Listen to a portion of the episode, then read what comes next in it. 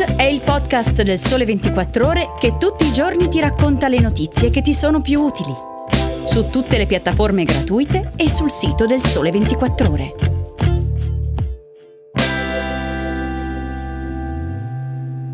Buongiorno e benvenuti a una nuova puntata di Start. Oggi è lunedì 7 agosto e io sono Cristiano Dell'Oste. Anche oggi apriamo la settimana con tre temi tratti dal Sole 24 Ore del lunedì in edicola.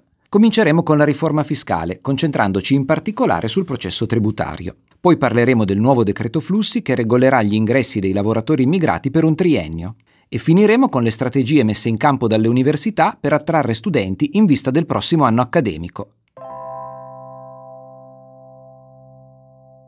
Con l'ok definitivo della Camera al disegno di legge delega, la riforma fiscale entra nel vivo. Ora toccherà al governo mettere a punto i decreti, ma le regole contenute nella delega definiscono già molti aspetti chiave. Tra questi c'è il processo tributario, che è destinato a cambiare di nuovo a poco meno di un anno dalla riforma. L'obiettivo della delega è tagliare ancora i tempi del contenzioso, andando al contempo a riequilibrare i diritti tra le parti. Come scrivono sul Sole 24 ore di oggi Dario Acquaro e Giovanni Parente, la riduzione del contenzioso e dei tempi per la sua definizione è uno degli obiettivi del PNRR. Da notare che nel 2022, secondo le ultime statistiche delle finanze, alle corti di giustizia di primo e secondo grado sono pervenuti poco più di 187.000 ricorsi, in aumento del 55% rispetto al 2021, quando furono solo 120.000 anche per lo stop alle notifiche a causa del Covid, ma in linea con quelli 188.000 presentati nell'anno prepandemico 2019. Sempre in tema di processo tributario, tra le modifiche alla delega aggiunte dal Senato e recepite dalla Camera,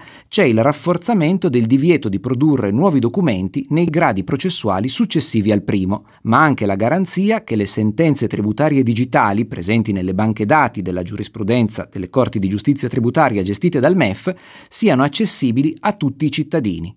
A spiccare però è l'impugnabilità dell'ordinanza che accoglie o respinge la richiesta di sospensione dell'esecuzione dell'atto impugnato. Per capire l'entità del fenomeno, l'anno scorso sono state presentate circa 65.000 istanze in primo grado e 7.700 in secondo grado e ne sono state decise rispettivamente 17.000 e quasi 3.000, con tempi medi di 134 e 173 giorni e un tasso di istanze respinte del 75 e dell'80%. È chiaro che questo nuovo diritto di impugnazione, per quanto corretto, rischia di incrementare i contenziosi e andrà ben gestito anche a livello organizzativo. Insomma, su questo tema, come su tanti altri, sarà decisiva l'attuazione concreta della riforma. Riforma alla quale, vi ricordo, saranno dedicati tutti i giorni di questa settimana pagine speciali sul Sole 24 ore, oltre a un dossier sempre aggiornato online su NT Plus Fisco.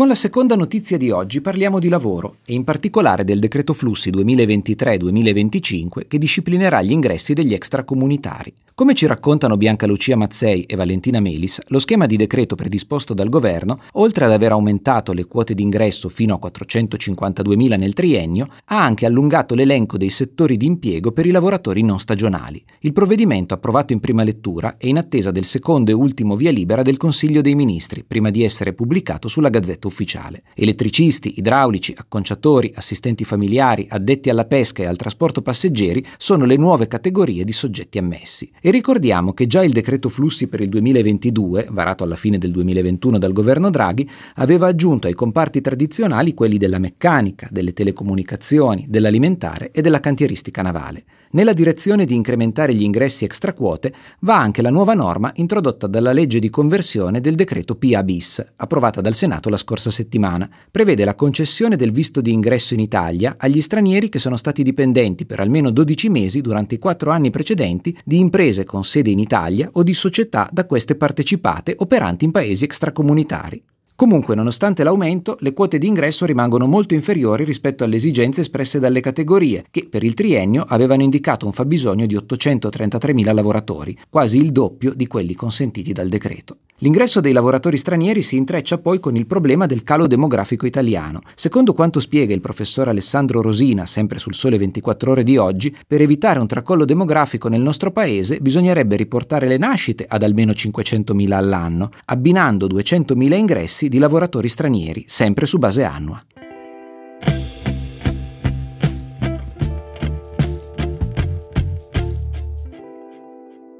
Chiudiamo parlando di università. Sul Sole 24 ore di oggi trovate una pagina dedicata alle strategie con cui gli Atenei cercano di attrarre studenti in vista del prossimo anno accademico. Un'utile bussola, insomma, per chi ha appena finito la maturità e non ha ancora preso una decisione. Davide Maddeddu racconta quali Atenei tentano di andare incontro agli studenti con agevolazioni economiche e servizi di welfare. Due le mosse in particolare. Da un lato, diverse università prevedono una soglia ISEE più elevata dei 22.000 euro stabiliti a livello nazionale per l'esenzione dalle tasse di iscrizione. Ad esempio, le università di Catanzaro, Perugia, Salerno e del Piemonte orientale hanno portato il livello fino a 30.000 euro. Dall'altro lato un numero crescente di Atenei punta sui servizi per trovare alloggio a prezzo moderato, un tema senz'altro molto sentito dopo la protesta delle tende contro il caro affitti dei mesi scorsi. Eugenio Bruno invece fotografa il trend dei corsi. Il podio delle tematiche ricorrenti negli oltre 180 nuovi corsi di laurea attivati dagli Atenei italiani per il prossimo anno accademico se lo dividono tre temi forti.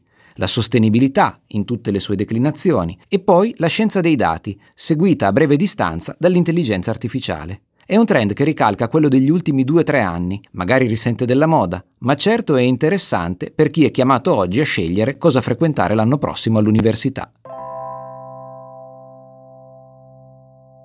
Per oggi è tutto. Grazie per aver seguito questa puntata di Start. Come sempre, se l'avete apprezzata potete condividerla sui vostri social o con chi è interessato. Se avete dubbi potete scrivermi a cristiano.delloste chiocciola il sole 24 ore.com. Buona settimana!